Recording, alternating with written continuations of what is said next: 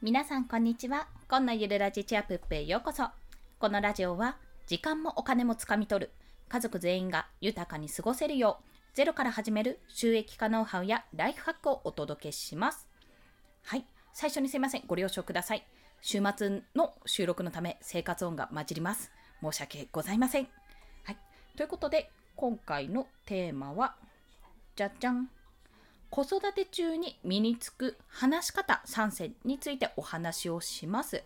これはですね、音声配信をされている方は、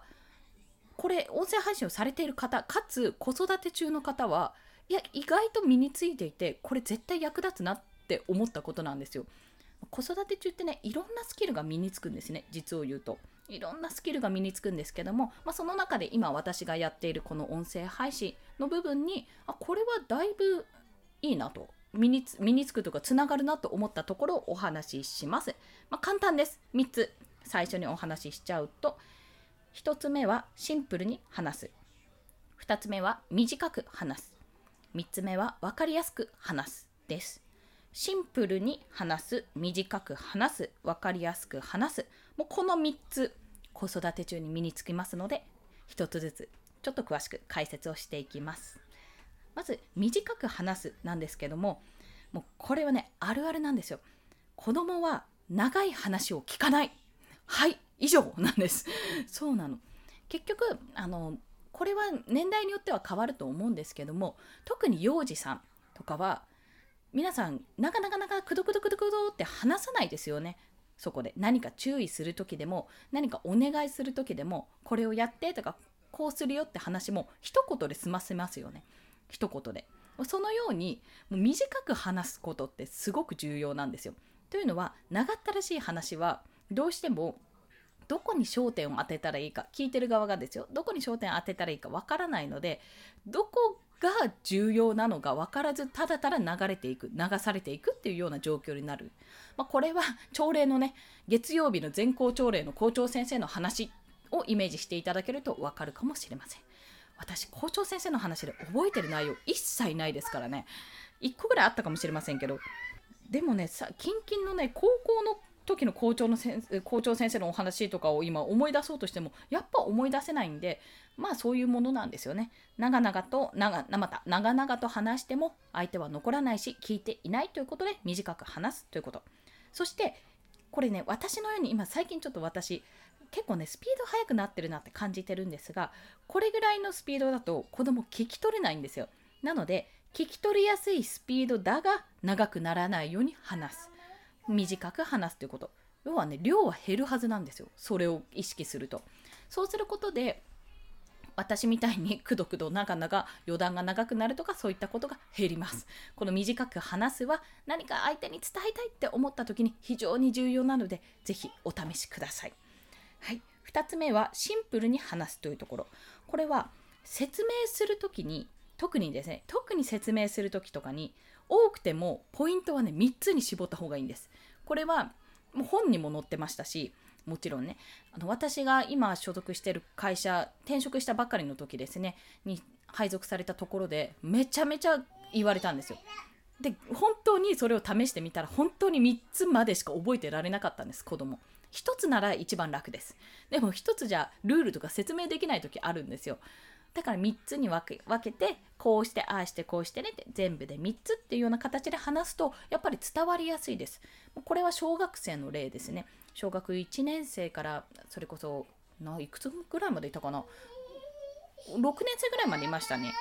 すいません、娘がですね、ちょっと怖い動画、怖くないんですけど、怖い動画を見て、ヒャーってなってたので対応しておりました。で、えっと、小学1年生から6年生ぐらいまで、まあ、でも低学年が多かったですね。1年から3年ぐらいまでが多いところで話したところ、やっぱり3つのポイントで絞ることが大事っていうのは、自分も経験してみて痛感しましたね、こちら。で、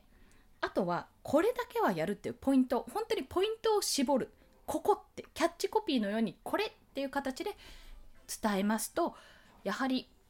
分かりやすくなるということですね。ワンメッセージワンアウトカムっていう言葉があのメンタリスト DAIGO さんの本に載っているんですけどもそれと一緒で一つの放送今回でこの放送に対してもメッセージは一つに絞る。そうじゃないと迷ってしまう。リスナーさんが迷ってしまうからそれはやらない方がいいってことをお話しされていました。はい。ということで3つ目ですね。こちら分かりやすく話すというところ。これはこれもやっぱ子供に向けて話す時皆さん変な言葉使わないじゃないですか。変な言葉っていうのは、まあ、漢字だらけの言葉ですね。とか漢字だらけの熟語？熟語？術語？あれどっちかな？熟語か。はい。とか使わないじゃないですか。そのように難しい言葉や専門用語を使わない。これがねやっぱ思わず使いがちなんですけども大事だと感じております。これも私ねよくやりがちなんですけどもでやっぱりみんなが、まあ、子供でも分かるようなみんなが分かる子供をあ言葉を使うというところですねこれはね赤ちゃん言葉にしなさいとかそういったことじゃないんですよすっごく簡単な言葉を使うわけじゃなくて共通として共通の認識としてあるこの共通の認識っていうのもおそらくちょっと言い方を変えないといけないところなんですよね。みんなが同じように分かる言葉を使う。こういうことかな。もうこういうことで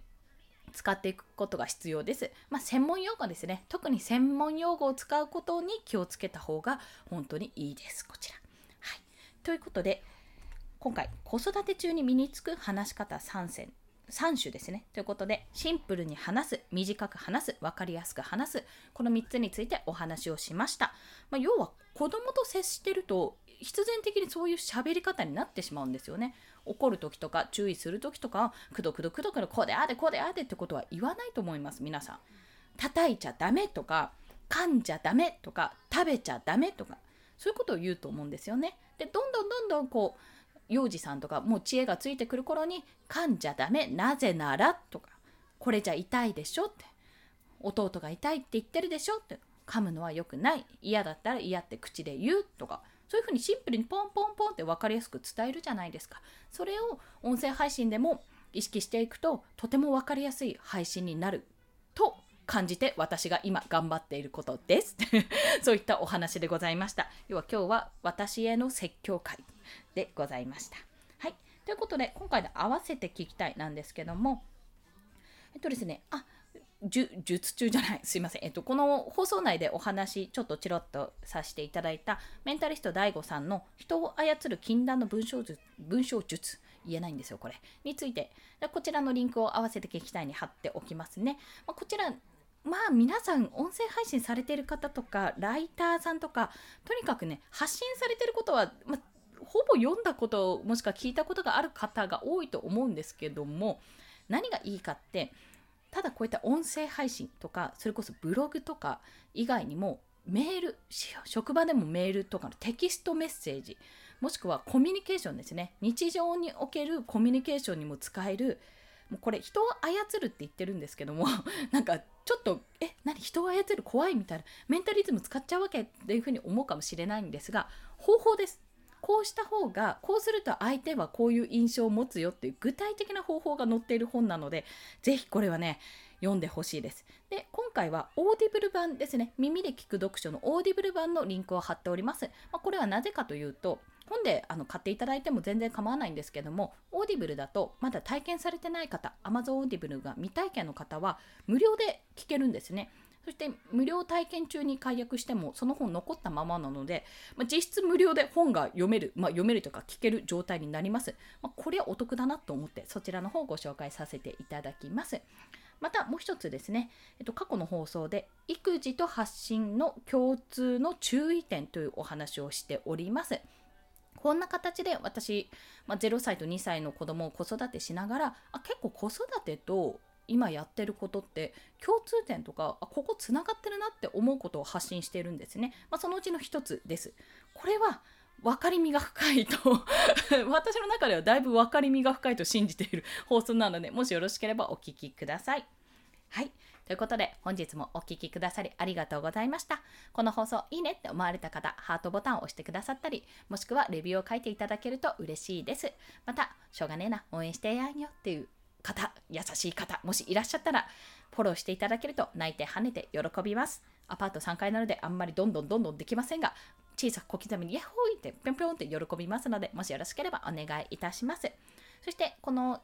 今のゆるラジチアプップは1日に3放送、お昼ね、だいたい12時から1時の間にライブ配信も行っておりますので、もしご機会、ご機会ってなんだ、機会がありましたらご参加いただけると嬉しいです。ということで、今日も一日頑張っていきましょう。コンでした。ではまた。